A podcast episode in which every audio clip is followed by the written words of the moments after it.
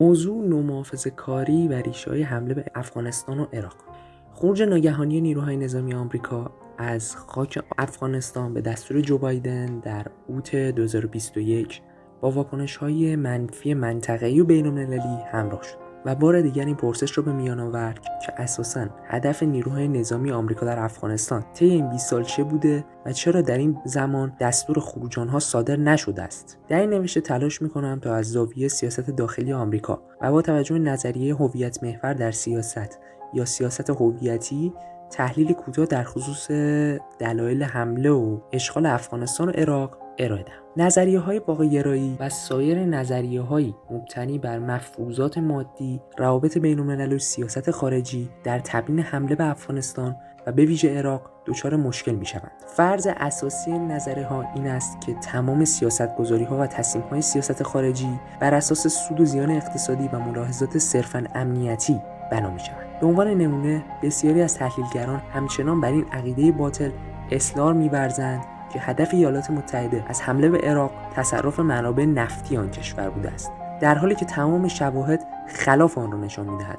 در برابر این نوع از نظریه پردازی ها نظریه های هویت محور به این اصل بنیادین در سیاست یعنی هم در برابر افراد و هم در برابر دولت ها توجه دارند که بسیاری تصمیم ها در جهت کسب اعتبار گرفتن انتقام نشان دادن قدرت و شکوه و پیروی از آرمان ها و ارزش توسط دولت ها و افراد اتخاذ می شود. مسلما منظوری نیست که دولت ها هرگز به دنبال منافع مادی در عرصه بینالمللی نیستند بلکه در بسیاری موارد اهدافی غیر از اهداف مادی در اولویت قرار می گیرد. همچنین در بسیاری از موارد با ترکیبی از اهداف سیاسی، اقتصادی و هویتی مواجه هستیم. مشکل عمده این است که بسیاری از تحلیلگران مسائل بین المللی به انگیزه های هویت محور بیتوجه هستند. با توجه به نظریه های هویت محور که در آن نقش ایده ها، آرمان ها و حیثیت به عنوان انگیزه های کنش سیاسی در کنار انگیزه های امنیتی و اقتصادی مورد تایید قرار می گیرند می توان توضیح بهتری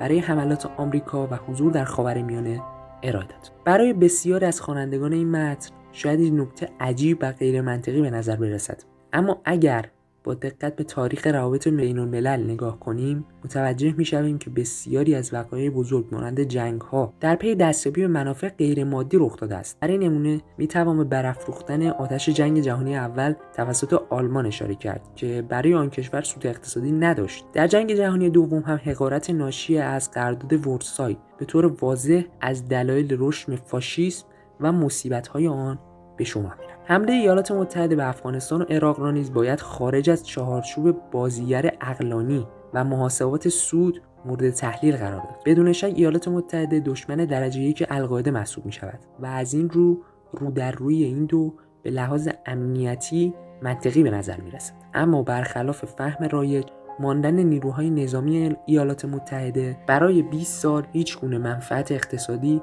و یا ضرورت امنیتی نداشته و دلایل دیگری دارد که به اختصار توضیح میدم حمله به افغانستان با توجه به توجیه قانونی و محبوبیتی که در ابتدا میان آمریکایی ها داشت می با از کار انداختن القاعده تمام شود. از منظر منافع ملی ایالات متحده در بافتار واقع گرایی هیچ نیازی به هزینه گذاف اقتصادی و ماندن طولانی مدت نیروهای نظامی نداشت. این نکته را بسیاری از اندیشمندان واقع گرایی مانند جان مرشایمر و استیفن والتر نیز گوشزد کرده بودند. در عراق نیز برخلاف آنچه بسیاری از متخصصان نظریه های توطعه در هم بافتند ایالات متحده به دنبال منافع نفتی عراق نبوده و نیست. اقتصاددانانی نظیر جوزف اسکای نیز هزینه حمله به عراق را بیشتر از 3 تریلیون دلار محاسبه کردند.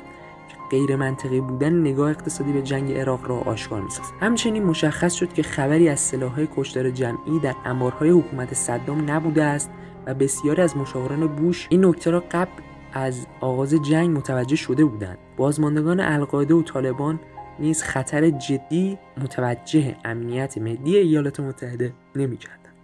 بنابراین ریشه حضور نیروهای آمریکایی در افغانستان و عراق را باید در اهداف غیرمادی و تا حدی غیر امنیتی جست. در این راستا اگر به اندیشه نومحافظ کاری نگاه کنیم رد پای حضور نظامی ایالات متحده را آشکارا پیدا خواهیم کرد. به طور خلاصه اندیشه نومحافظ کاری در طول دهه های 1960 و 1970 و عمدتا در جهت مخالفت با اندیشه های چپ در معنای موسع آن در صحنه سیاست آمریکا پدیدار گشت.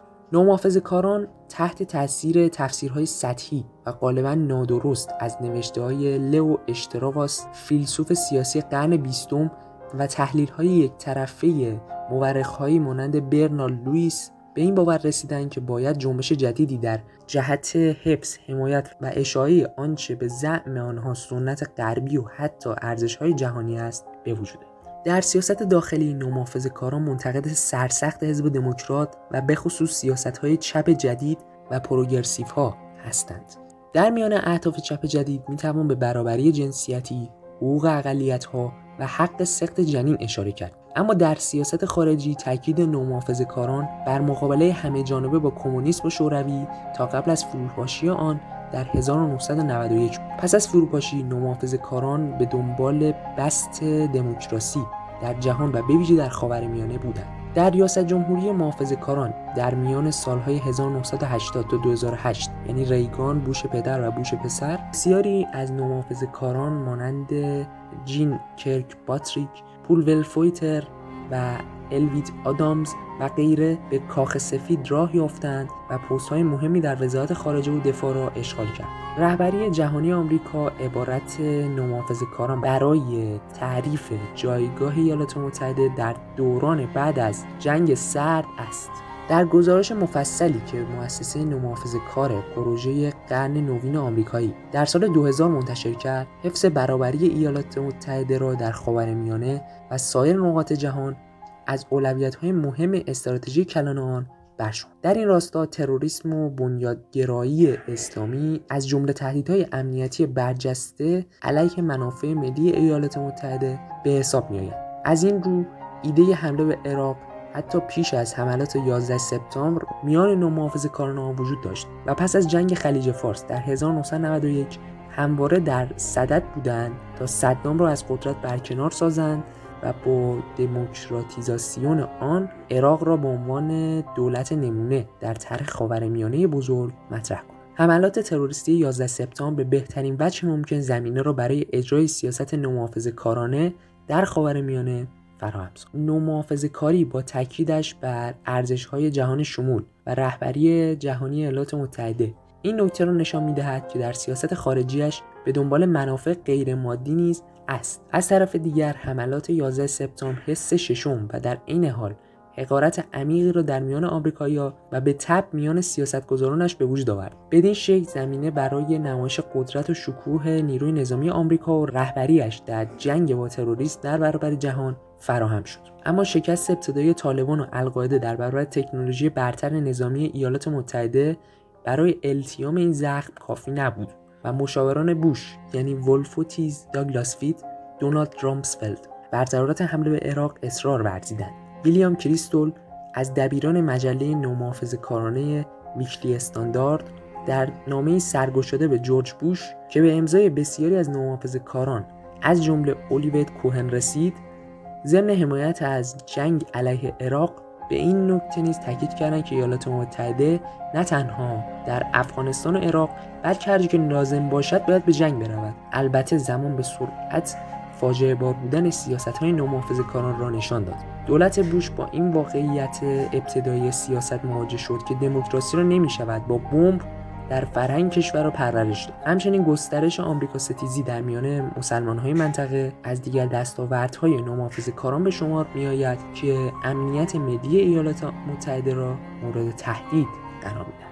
با توضیحات فوق شاید بتوان به شکل روشنتری به حضور و اکنون خروج نیروهای نظامی ایالات متحده از افغانستان نگاه کرد. این جملات در درجه اول برای گرفتن انتقام و نمایش قدرت و هژمونی جهانی ایالات متحده انجام شد. نومحافظ کاران که مترصد فرصتی برای نمایش قدرت آمریکا و دفاع از ارزش‌های جهانی بودند بران شدند تا در پایان تاریخ پیروزی لیبرال دموکراسی را در خاورمیانه جشن بگیرند چنانچه گفته شد فرو ریختن برج‌های تجارت جهانی در نیویورک پیش چشم جهانیان انگیزه انتقام و اعاده حیثیت قدرتمندترین کشور جهان را در میان نومحافظ کاران و بسیاری دیگر از تصمیم سازان و حتی مردم عادی تشدید کرد. در غیر این صورت هر دو جنگ جز ضرر اقتصادی و رشد آمریکا ستیزی ارمغان دیگر نداشت. ایالات متحده در افغانستان و عراق ماند تا مگر بتواند سرانجام نوعی از ثبات سیاسی را برقرار کند.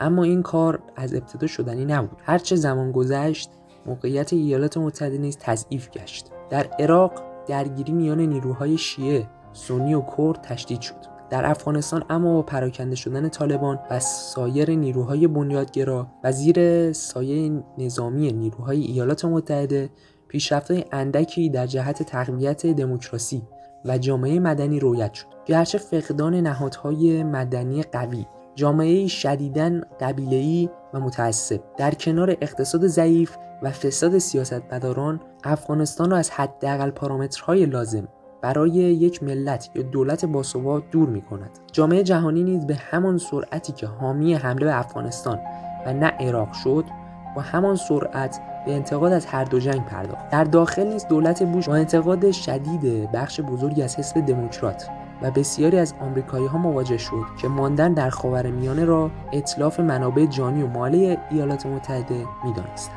آنچه که بر پیچیدگی شرایط افسود درگیری های فرقه‌ای و مذهبی در داخل افغانستان و عراق بود که مانع از برقراری ثبات و نظم سیاسی شد ایالات متحده از افغانستان خارج شد چرا که هیچ هدفی برای ماندن نداشت راهبرد سیاست خارجی دولت بایدن چند جانب گرایی و همکاری بین‌المللی در نقطه مقابل سیاست خارجی جنگ طلبانه و یک جانب گرایی نومافز کاری قرار می گیرد. از این گذشته در 20 سال گذشته ایالات متحده حداقل دو تریلیون دلار خرج نیروهای نظامی و آموزش ارتش افغانستان کرده است که با توجه به شکست برقاسا در مقابل طالبان باید آن را هدر شده دانست. از زبان اوباما و حتی در زمان ریاست جمهوری سرگیجاور ترامپ بحث خروج نیروها از عراق و افغانستان مطرح شده بود. بنابراین نباید از تصمیم بایدن متعجب شد. گرچه بیبرنامگی و عدم اهمیت به آنچه از خروج نیروها در افغانستان رخ خواهد داد عیان است. در نهایت خروج نیروها به نفع منافع ملی ایالات متحده است. آنچه در این میان از بین رود امید مردم افغانستان برای داشتن یک جامعه مدنی تکثرگرا در معنای مزیق آن است که در این 20 سال با رنج و مقاومت فراوان زنان و جوانان کمی به سمت جلو حرکت کرده.